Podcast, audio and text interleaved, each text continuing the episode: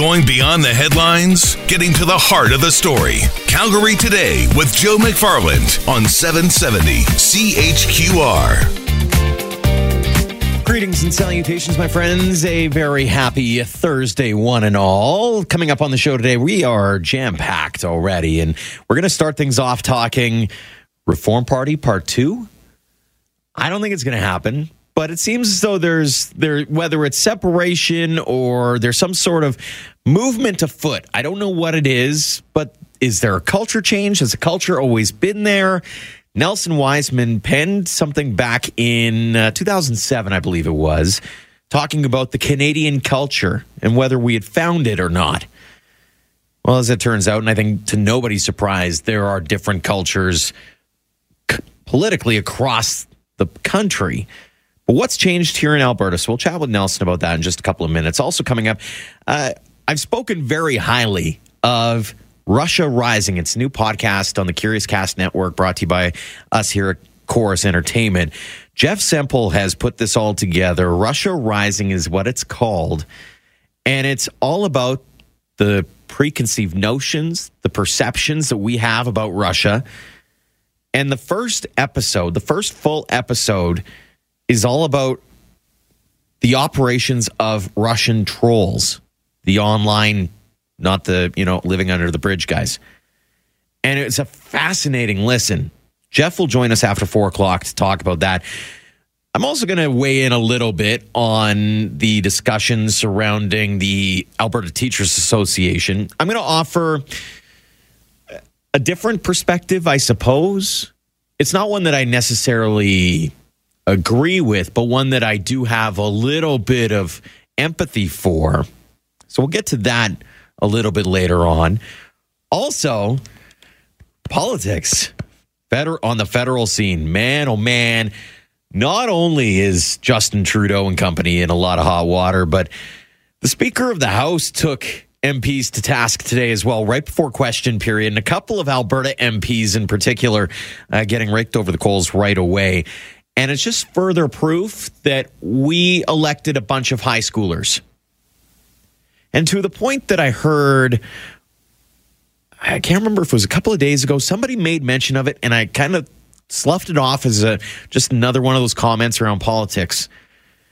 But man, when you look at what we've elected, and by we, I mean we as a society, over the course of the last, I don't know, four or five years, diplomacy is something that is certainly lacking, isn't it? Just think about that for a second. We will uh, also chat through the course of the day. There's a, a, franchise Canada show coming to Calgary over the weekend, and a great story about changing gears in one's life. Tayyub Rasool will join us after 4:30 to talk about his life from the oil engineering life to being a franchisee. We'll chat with him about that. And the Arkells have uh, gained a lot of attention over the last little bit. The Canadian Rockers were, have been in Calgary the last couple of days, surprised a school here in town by playing one of their songs with the kids who had done a cover of their song. They're also going to be uh, headlining a show here in town on Saturday. But as they head to the show, they're going to be playing in a C train.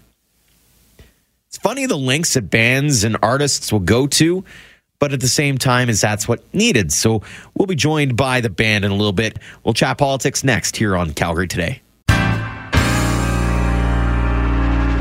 All right, let's get right into it. He is a, a, professor, director of Canadian Studies at the University of Toronto. His name is Nelson Wiseman. He joins us now on the program. Nelson, thanks so much for the time today. Thank you. When you wrote the piece in search of Canadian political culture, so I wonder first off, did you actually find a political culture here in Canada? And secondly, in your mind, has that culture changed since you wrote the piece? Uh, culture changes very slowly. It's not like weather. And uh, about half the book looked at um, the regions. And one of the things the way I split up the West was between Manitoba and Saskatchewan on the one hand, and Alberta and BC on the other hand. Even though Alberta and BC have a lot of things in common, politically, Manitoba and Saskatchewan historically have been the most receptive to the CCF NDP. Mm-hmm. Uh, BC and Alberta have been more detached from the rest of the country. And they're also been the growth nodes in, in ways that Manitoba and Saskatchewan haven't been. So that's one of the differences I noticed in, in the West, at least at the political level. Right. What seems to motivate that cultural change that you spoke of earlier? Well, I think it's the change in the economy. Um, if you go back 100 years, what tied the three pr- prairie provinces together was agriculture. Agriculture is not the driving force in the economy today. It is important, but when people talk about Alberta having problems, they think about oil, which nobody talked about 100 years ago. Mm-hmm. Uh, and agriculture isn't at the top of the list there. So, what people do now, their occupations are totally different. Um, and uh, you know, and that's because of the economy. I mean, at a hundred years ago, when you had the um, Progressive Party, which uh, swept the West, the rural areas, it was essentially a farmers' party. That's what it represented. Now, farmers are really uh, a marginal force compared. You know, how, what percentage of the workforce are farmers mm-hmm. in Canada and even in Alberta? I think you've got more people that are dependent on the oil industry and its offshoots than you do uh, related to agriculture. So, uh, people in Alberta, for example, it's a very urban province the concentration of population is in Calgary and uh, and Edmonton. If you go back a hundred years ago, Calgary was li- known as Cowtown, mm-hmm. and it was like that actually until uh, really uh, af- until after the Leduc uh, oil fields was really exploited in 1947, and then when we had a big boost in oil prices in the 70s, Calgary picked up. So it's now uh, you know, one of the largest cities in the country. Whereas, you know, it I, I don't think it ranked even in the uh, top 30 uh, 80 years ago.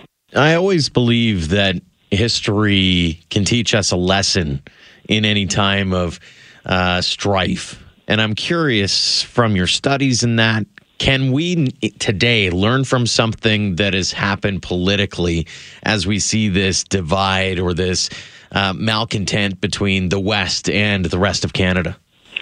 Well, first off, it's it's tempting to talk about a region called the West, but attitudes in Manitoba, I would say, are much closer to attitudes in Ontario. Mm-hmm. Even though people there think of themselves as the West and they think of Ontario as the East, but when you look at how they behave politically, uh, the Liberal Party, for example, does very well in Manitoba doesn't do that well in Alberta, and I suspect it might lose every single seat in Alberta in the coming election. I won't say that about Manitoba. Mm-hmm. Similarly, if you look at British Columbia, the Liberal Party does very well there. Um, and they're going to continue to hold a lot of seats there. So, the, the, because Alberta has been such a growth node in the country, but so has BC, a lot of people uh, think that what Alberta stands for is what the West stands for. And that's just simply not the case. What should Albertans take away from that then? Because there's this notion of whether it's the West wants in, like back in 1988, for example, when the Reform Party was was created, or even today with the, the way that we feel a little shirked by our federal counterparts. Is there something that we should be taking into consideration as we go about trying to plead our case? Uh, Albertans have always felt that they've been neglected and not well treated by the federal government, especially when liberals are in power. And if we go back to 1988, let's remember the Reform Party didn't win a single seat. It only got 15%. If we go back to, yes, um, 88. It, it only got 15% of the vote in Alberta. Preston Manning ran and lost. The reason the Reform Party became a big factor in 1993 wasn't so much what it did. It was created uh, because of something actually that happened in Manitoba, but it, it did very poorly in Manitoba. That was the uh, contract, the maintenance contract for the CF 18 fighters, Right. which was given to Quebec, even though the Winnipeg bid was technically superior, cheaper, and recommended by the neutral bureaucracy. But, you know, I mean, Quebec had 75 seats in the House of Commons, and Manitoba only had 14. So that that led the fire for why Reform Party was formed, but it didn't succeed. So why did it make this big breakthrough in '93? The the reason it made a breakthrough was because the conservatives fell on their face. They ran a disastrous campaign. People looked around. They weren't going to vote liberal, so there was the Reform Party. And remember, uh, a quarter of the population in Ontario voted for the Reform Party as well, although they only elected one seat. It was essentially, in Ontario, it was rural support, but it never really. Uh, it, it was really an attempt to redo the Conservative Party, which it did. It took it over, and although Albertans were happy when the Harper government was in power, if the main beef about Alberta is concern about its oil industry not doing well. During the Harper years, he was in power for nine years. The Conservatives ruled. Not a single inch of pipeline was built in this country. So you have this uh, reaction, animosity toward Ottawa. You feel you're not being well treated. Quebecers feel that too. So do Atlantic Canadians. Uh, people actually in virtually every part of the country feel that. In Alberta, it's always been it's very highlighted when you've got a liberal government in power because the Albertans ha- haven't been voting liberal for a hundred years. Mm-hmm. Is there something to be said then for I don't want to call it history repeating itself, but let's say later on this year when we go to the polls and let's say I know here in Alberta we'll say this couldn't possibly happen, but there is a very realistic possibility that Justin Trudeau is elected back into office and the Liberals continue their their uh, with another term. So what then will there could there be a repeating of history in the sense of the rethink when it comes to the conservative movement? Well, the Conservative Party is currently led by a Westerner, by Andrew Scheer from Saskatchewan, and where where Alberta is becoming more influential is because it's grown in population. It now has more seats in the House of Commons than it once did, many more seats. So the center of gravity, uh, demographically and economically, has been shifting toward the West really since the 1950s, even the late 40s, because of oil, because of the attractiveness of British Columbia, its climate, uh, because increasingly now Asian influence. So, uh, but BC is very different than Alberta in terms of its political culture. And even when you start talking about a provincial political culture, you have to remember that the attitudes in rural areas are very different than the attitudes in urban areas. 100%. So I think there are four liberal seats now in in Alberta. Correct me if I'm wrong. But of course, they're all going to be in urban areas. And there's one NDP seat, uh, you know, which is in Edmonton. So you've got divisions within provinces as well. Uh, you've got microcultures you might talk about, and that exists in the other provinces as well. The big division, however, roughly, is uh, cities and versus rural areas. What often tips the balance in elections are suburban election, uh, suburban areas because they can vote one way or they can vote the other. And I, you know, I suspect that happened in your last provincial election, where the NDP did very well in, in the core of of the big cities, and also managed to swing over a number of suburban seats. Absolutely. And and not only that, but some of the smaller urban centers as well. Ex- And that's the key. They were urban centers. Uh, Nelson, I do appreciate the time and the insight into uh, your thoughts on the uh, the political culture, I guess, here in Canada. Okay, thank you. Were the Russians in support of Trump? Were they in support of Hillary? Could they meddle with Canadian politics? It's a question that might get answered in, in, a new podcast called Russia Rising. Global News reporter Jeff Semple is the mastermind behind this one, and he joins us now. Jeff, thanks so much for the time. Great to be with you, Joe. Take us to the very beginning and what prompted the idea of coming up with this series or this look behind the scenes of what's happening in Russia?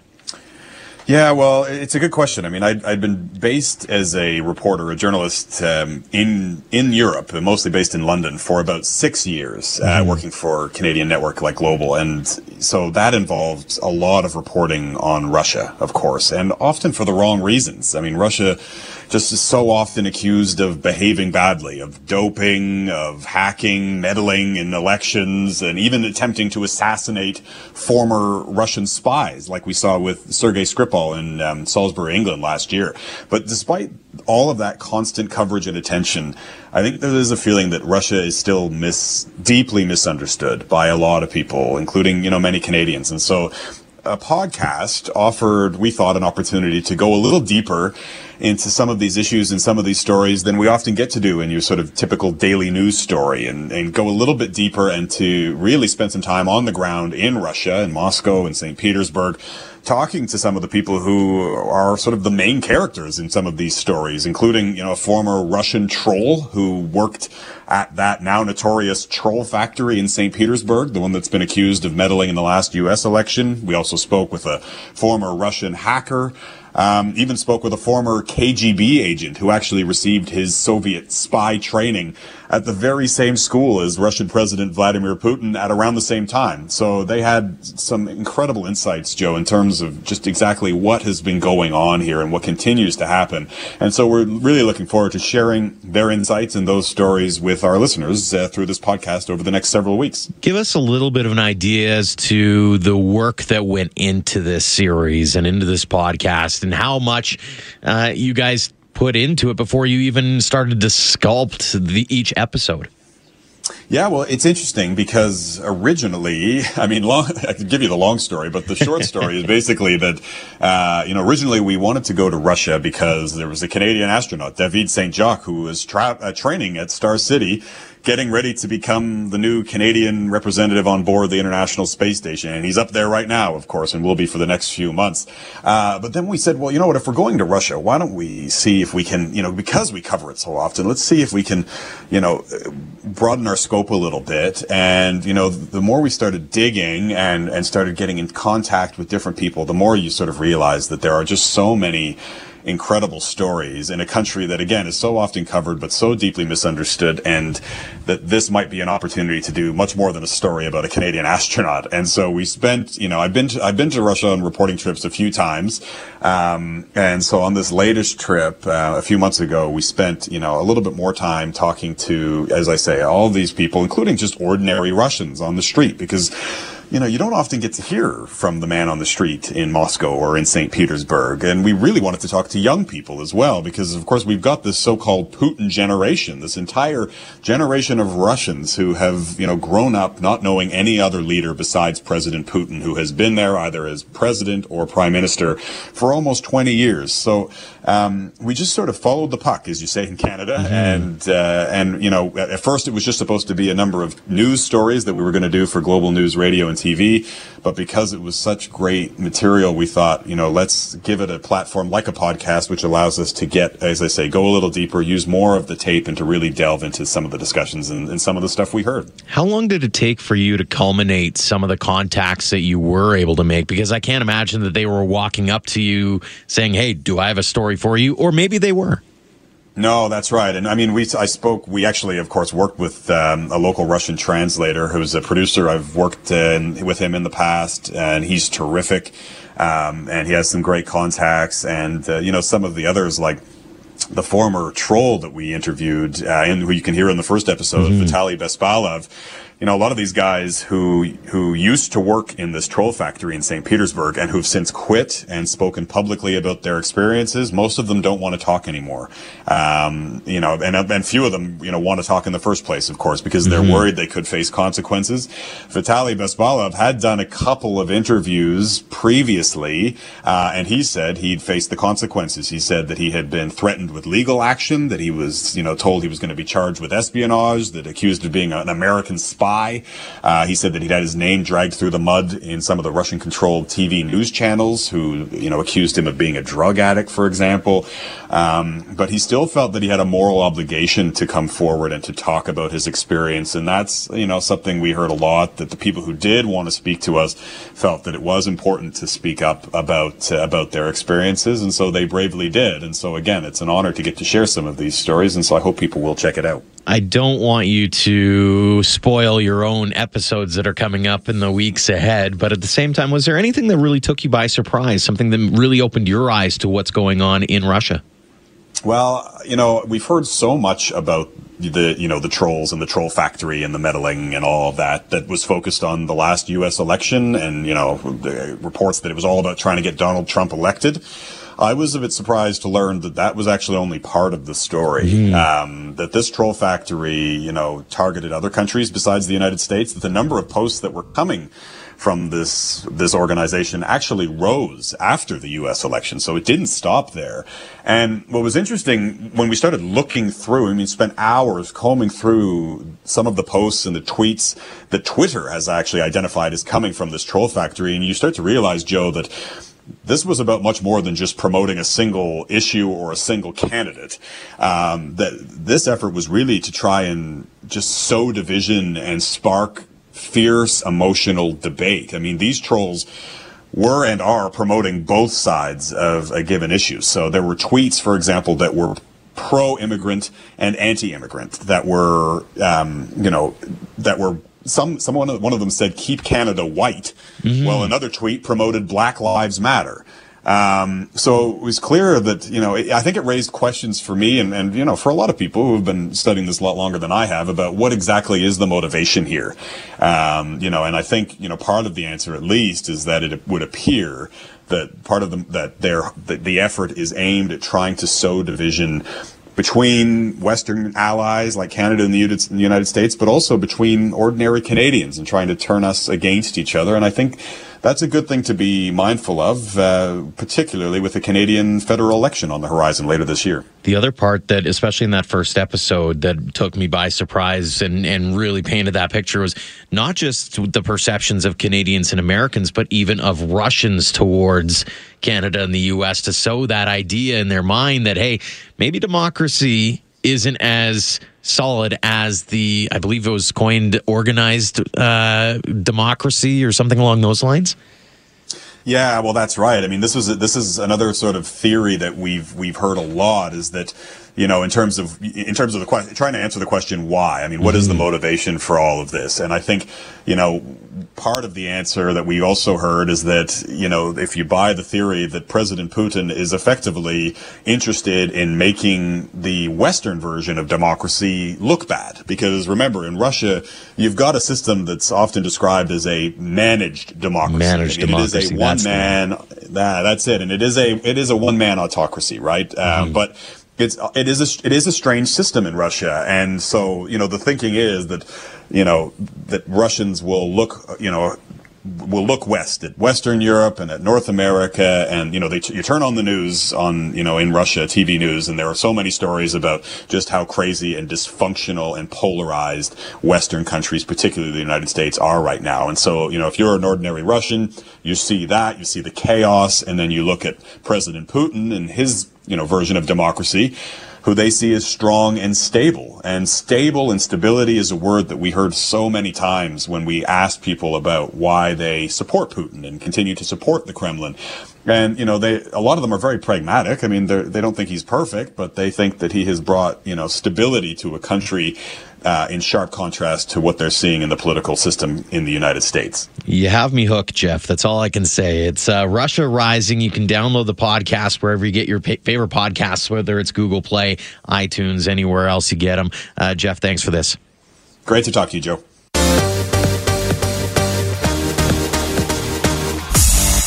Imagine having a master's degree in petroleum engineering, taking a look at the economy as it was and deciding, you know what, I'm going to do something different. Like buying a franchise, for example. That's the story of Tayyub Rasool, who joins us now. Tayyub, thanks so much for the time today. Thank you, Joe. How are you? I am fantastic, man. Uh, you have quite the story, and I wanted to tap you in on this. I know that there's a, a big conference coming up here in Calgary over the weekend, but you've got such a uh, unique story to tell. Take us back to 2015 when you decided that your educational direction wasn't going to match where your future exactly was, was going to be heading. That's correct. Uh, I would like to briefly even take you back in 2008, 2009, when I first came into Canada as a permanent resident. Um, I am actually undergrad chemical engineer as well from Pakistan and worked with Nestle as a food engineer for five years. Uh, since I came in end of 2008 in Canada, it was a recession. Mm-hmm. So that's what the start of the story is in Canada, as far as I'm concerned and my family. So I went into the business. It was a, a renowned convenience store and gas station chain in Canada, and uh, I wanted to go into my own field, but it was a recession. Uh, finally, I took some saving for since 2008 until 2013 when I went to University of Calgary for my master's in petroleum because I wanted to again go back into my own field in technical uh, engineering uh, and design. But uh, again, I was in my first semester of, uh, sorry, last semester of uh, petroleum engineering, which started in January 2015 until April. And oil came back from one of five dollars per barrel to mid 40s mm-hmm. dollar per barrel. And that's what uh, the whole plan got changed. And in Calgary, uh, when I used to uh, study and I used to live in university residence, I used to go to the downtown trains and Calgary Transit were all full. But by the end of April, when I graduated, it was all empty, mm-hmm. silence everywhere. So that silence actually bogged me down, and to go back into the franchising and to into the another business, and that's what I started figuring figuring it out that uh, I have to give my family uh, well uh, uh life and well human life. So that's what I decided to go back into the business, and that's what it is. Two recessions in six years, seven years odds, and my story was totally kept on changing. Was that something that you've always been willing to accept? Is that, you know what, times might get tough and I might need to adapt? Or is that how you were born as, as sort of an entrepreneurial mindset? Or is that something that you learned through the process? Not at all. In Pakistan, my whole family, uh, or most of the family, is basically uh, doing uh, their jobs in textile field, and uh, I wasn't even. I didn't know that I have some entrepreneurial skills, and uh, because I also joined Nestle, a food company in Pakistan, after my chemical engineering in back 2004, I didn't know that, and I was always, uh, as my family members and my elder brothers were at that time uh, scared of business. So I came into Canada, uh, land of opportunities, in 2008 when I came here first.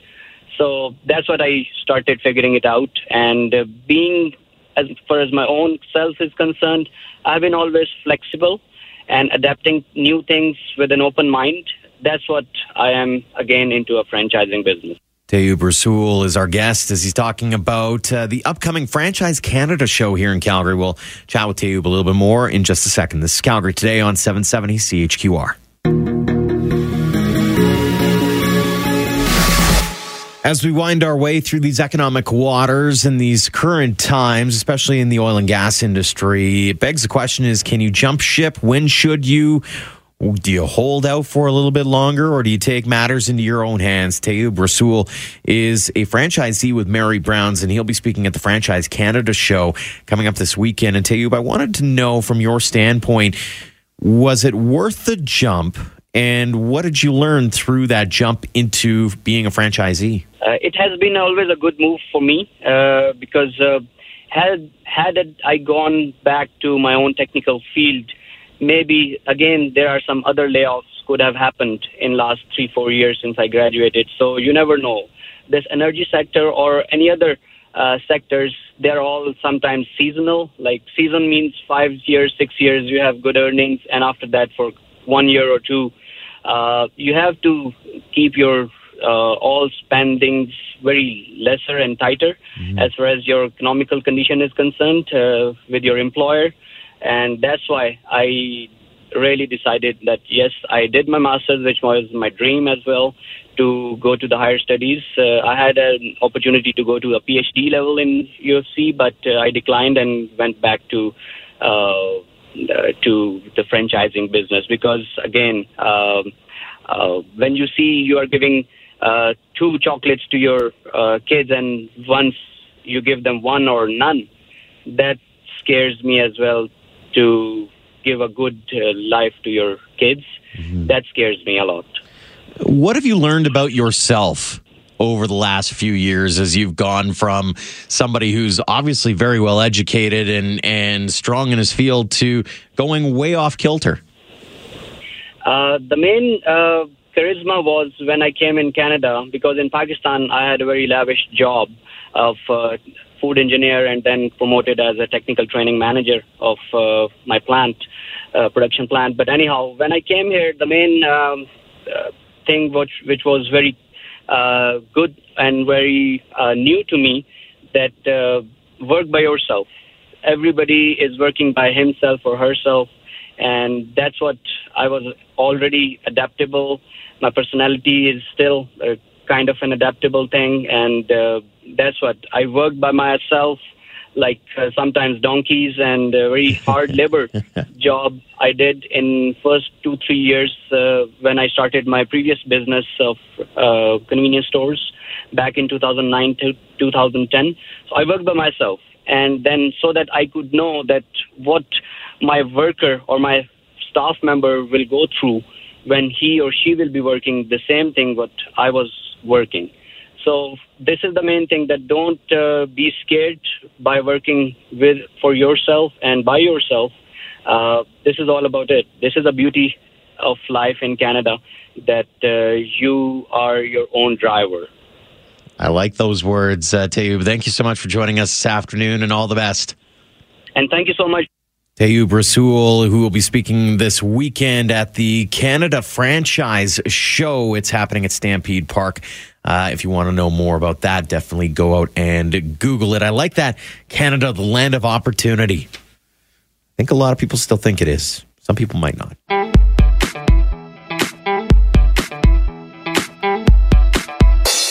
Canadian rockers, the Arkells, are in town for a show on the weekend.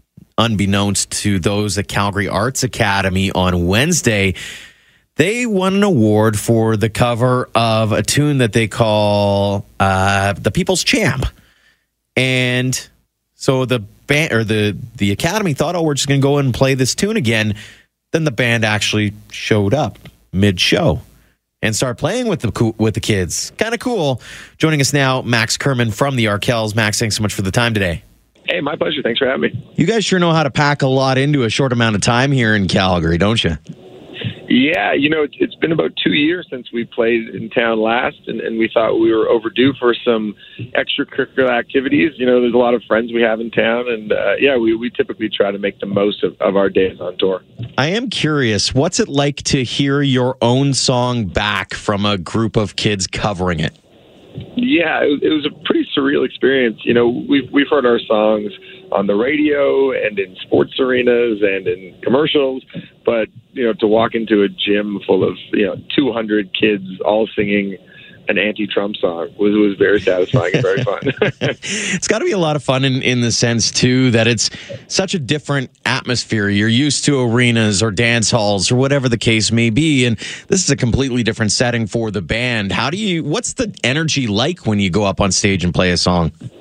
Well, I mean, on tour. Um, you know, we, we feel pretty at home on stage. I think everybody everybody's favorite part of the day is, is the actual show itself, and you know, that's what we're thinking about during sound check and when I'm walking around the city thinking about the set list and what I might talk about on stage.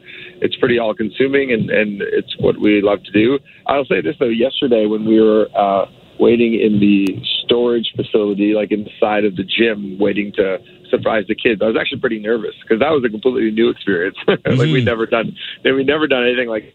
Definitely a new sensation for us.